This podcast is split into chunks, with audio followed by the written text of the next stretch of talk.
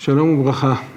לפני שבוע, כשהקלטנו את חידוש מגוש לפרשת חיי שרה, הרב מדן ביקש שבגלל עומס הזמן נקליט גם לפרשת תולדות.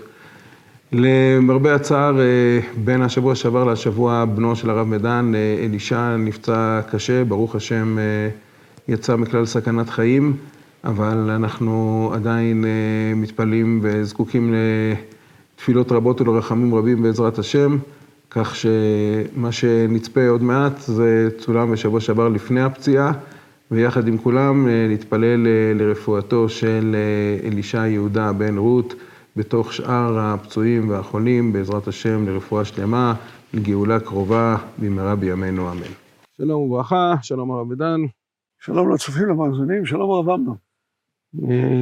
נפתח קודם באמת בתפילה, בעזרת השם, שהקדוש ברוך הוא ישמור על חיילינו ונזכה לבשורות טובות, ישועות ונחמות. וישיב אותם במהרה לבתיהם את כולם. אמן. בריאים ושלמים. וייתן את אויבינו בידיהם. אמן. מאבקי, מאבקים שאולי יסודם ביצחק ועשיו במובנים מסוימים. ובפרשה שלנו, כשאנחנו שומעים את הסיפור הראשון של יעקב ועשיו, הוא סיפור קצת מוזר, והסיפור באמת במאבק על נזיד עדשים, לחם ונזיד עדשים. בדרך כלל אומרים היום ביטוי, הוא מכר משהו תמורת נזיד עדשים, אז מתכוונים להגיד דבר חשוב תמורת דבר קטן, כמו עשיו שמוכר את הבכורה עבור נזיד עדשים. אני לא רוצה לשאול את השאלה למה עשיו הסכים למכור את בכורתו בנזיד עדשים, אלא למה בכלל נזיד עדשים זה כזה מוצר נדיר שעשיו כל כך מתלהב ממנו? מה הבעיה של עשיו היה להוציא לו מהבוידם אוכל? זה נראה כאילו בביתו, בביתם של יצחק, יעקב ועשיו, נזיד עדשים הוא משהו ששווה למכור את הבכורה בשבילו. האם אפשר ללמוד מכאן שביתם של יעקב ועשיו היה בית שבו פת לחם ונזיד עדשים היו מצרך נדיר, ובעצם לא היה שם לחם? כן, זה עומד במרכז מחלוקתם של רבי אברהם אבן עזרא והרמב"ן. רבי אברהם אבן עזרא מוכיח מכאן שיצחק היה אדם עני, שלא היה בבית מה, מה לאכול. הרמב"ן תוקף אותו מאוד ואומר, האבות היו גדולי עולם, מלכים שחררו לפתחם, על מה אתה מדבר? הברכה הייתה מצויה אצלם, והרי הוא ירש מאברהם, ויהי אחרי מות אברהם, ויברך אלוהים את יצחק בנו, ירש מאברהם ירושה גדולה, אברהם היה איש עשיר, ואיך יכול להיות שהגענו למצב הזה? אני יודע, אנשים אוהבים להגיד שאבן עזרא ראה את עצמו, היה גם כן איש עני, ונראה לי שמחלוקת הרמב"ן ואבן עזרא תלויה במחלוקת יסודית אחרת, מחלוקת גדולה מאוד ביניהם, והיא המחלוקת אם יש מוקדם או מאוחר בתורה, או אין מוקדם או מאוחר בתורה, אם אני חייב ללמוד את הפרשיות כסדרם. על פי הרמב"ן, שאני חייב ללמוד את הפרשיות כסדרם, אז פרשת הולדת הבנים והנזיד, היא באמת זמן קצר, אחרי שכתוב ויהי אחרי מות אברהם, ויברך אלוהים את יצחק בנו, וישב יצחק עם באר לחי רועי, ומתאר את יצחק המבורך והעשיר, והכל טוב והכל יפה. גם בהמשך, אנחנו מוצאים ויגדל האיש וילך הלוך וגדל עד כי גדל מאוד, אז הרמב"ן שואל, נו היה עשיר ונהיה עני ועוד פעם נהיה עשיר, אז מה בעצם אנחנו עושים? אבל על פי אבן עזרא אין מוקדם מאוחר בתורה, והשיטה הזאת נראה לי כאן הרבה יותר קרובה לפשט. כשכתוב שאברהם מת, וזה כתוב בסוף הפרשה הקודמת, אז חייבות להופיע שתי פרשיות מיידית אחר כך על פי כל מבנה ספר בראשית.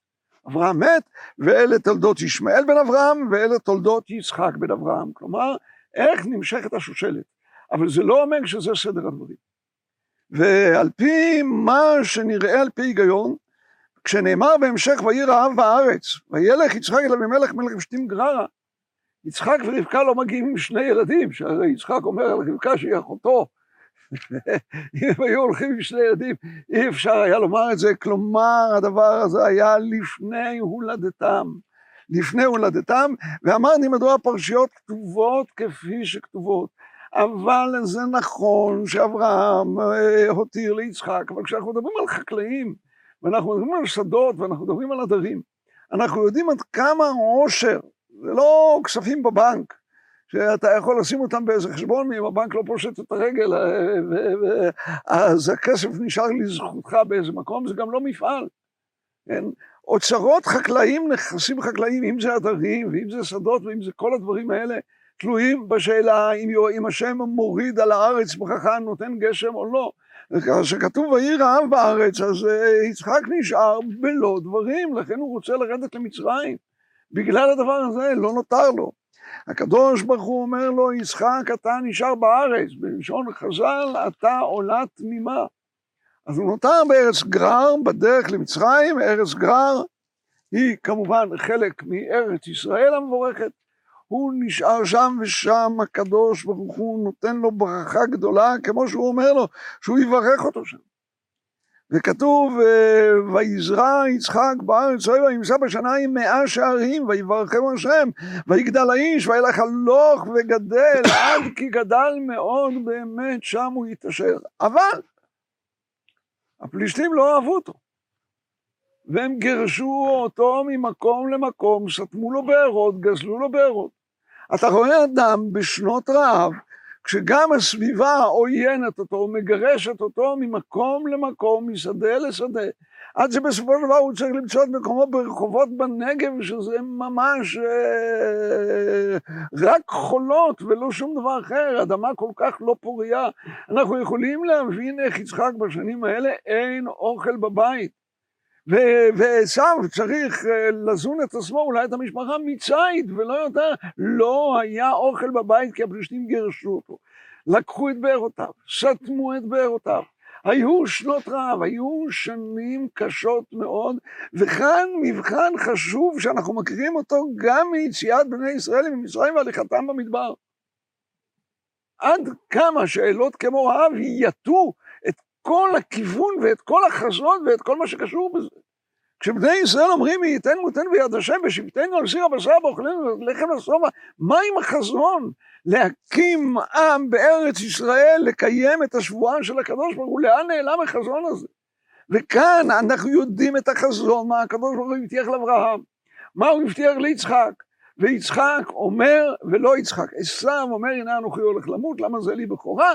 ויאכל וישת ויקום וילך ויבז עשיו את הבכורה, איך? בזמן רעב? הקושי הכלכלי. פתאום מפרק את כל החזון ולא משאיר מהחזון שום דבר. אנחנו מכירים את זה מאנשים שבאו לארץ בשנים קשות, לא יכלו לוותר על רמת החיים, לא יכלו לוותר על העושר, עשו אחורה פנה והלכו באמת לחוץ לארץ בגלל הדברים כאלה, כי לא יכלו לחיות, לא יכלו לחיות ברעב. לא יכלו לחיות בסבל, כשמה שיש להם ביד זה חזון, זה מבחנו של עם, זה מבחנו של יחיד. עשיו אמר, חשוב לי יותר האוכל מהחזון. אצל יצחק אנחנו מוצאים רעב, סבלנות, נחישות, יעקב כמוהו. החזון, התקווה עוד יגיעו גם אם עכשיו יש רעב. יפה, אז המסר מאוד אה, יפה ואני מזדהה איתו כמובן, אבל כיוון שאתה, שהמח...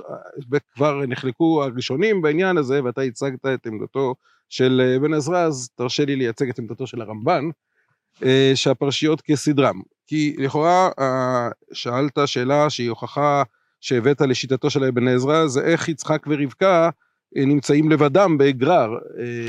אז אתה הנחת שהסיפור שם היה קודם, אני מעדיף יותר ללכת בגישה של יש מוקדם או מאוחר בתורה, אלא אם כן מוכח אחרת, ודומני שהתשובה היא פשוטה, אה, ויגדלו הנערים, ויהי עשו איש יודע ציד איש שדה ויעקב איש תם אה, יושב אוהלים, הם כבר אה, גדלו, וכשהיה רעב בארץ, יצחק הולך לגרר עם רבקה, ויעקב ועשו הם כבר לא ילדים קטנים שהולכים עם ההורים, אלא כל אחד הלך למצוא לעצמו אה, איך להתפרנס, אה, ולכן אני חושב שאפשר להעמיד את הדברים כפי שהם, ואז כן להשאיר את, כדעתו של הרמב"ן, את המשפחה של יצחק כמשפחה שיש בה, ברוך השם, אוכל, ולא הבעיה שלא היה מה לאכול, הבעיה הייתה, כפי שככה נראה, שעשו אומר, עליתני נא מן האדום האדום הזה, כי עייף אנוכי. עייף כנראה גם במשמעות של רעב, והנקודה המרכזית היא באמת חוסר היכולת של עשו להשקיע בלהכין לעצמו אוכל, ותאוות האוכל שהיא תאווה רגעית, יכול להיות שהיה להם הרבה מוצרים להגיד ככה במקרר, אבל שום דבר לא היה מוכן, ועכשיו ללכת ולהתחיל להכין נזיד עדשים, לא היה לו כוח לעשות את זה, והוא היה מוכן למכור את בכורתו, אני חושב שהפרשה בעיקר באה להדגיש שתמורת איזושהי תאווה רגעית, הוא היה מוכן לוותר על, בראייה יותר רחוקה, על הבכורה, מה שאולי מלמד גם על שונאי ישראל, שתאוותיהם הרגעיות לפעמים משכחות את יכולותיהם לחשוב צעד אחד קדימה. כן, זה יפה, אני רק... יש פרט אחד שאני רוצה שתסביר לי אותו. כן. יצחק ורבקה הלכו לארץ פלישתים. כן. ויעקב וישב עדיין גרים באותו בית עם אותו מקרר. לא, לא בהכרח באותו בית, כל אחד הלך לחפש לעצמו אה, משהו. שוב, אני אומר, ויגדלו הנערים. אז איך עשו הגיע לתבשיל של יעקב? אה, לא, זה לפני. הם עדיין, כאן, כן, בפרק כ"ה הם עדיין, נגיד את זה כך, אה, אה, ילדים בוגרים שעדיין גרים בבית, אבל אה, ויהי רעב בארץ, ואז שבאים אה, רבקה והם אומרים לילדים, אתם רוצים לבוא איתנו? הם נשארים שם, ככה אני... הם נשארים, בסדר. טוב. שבת שלום ומבורך. שבת שלום ומבורך.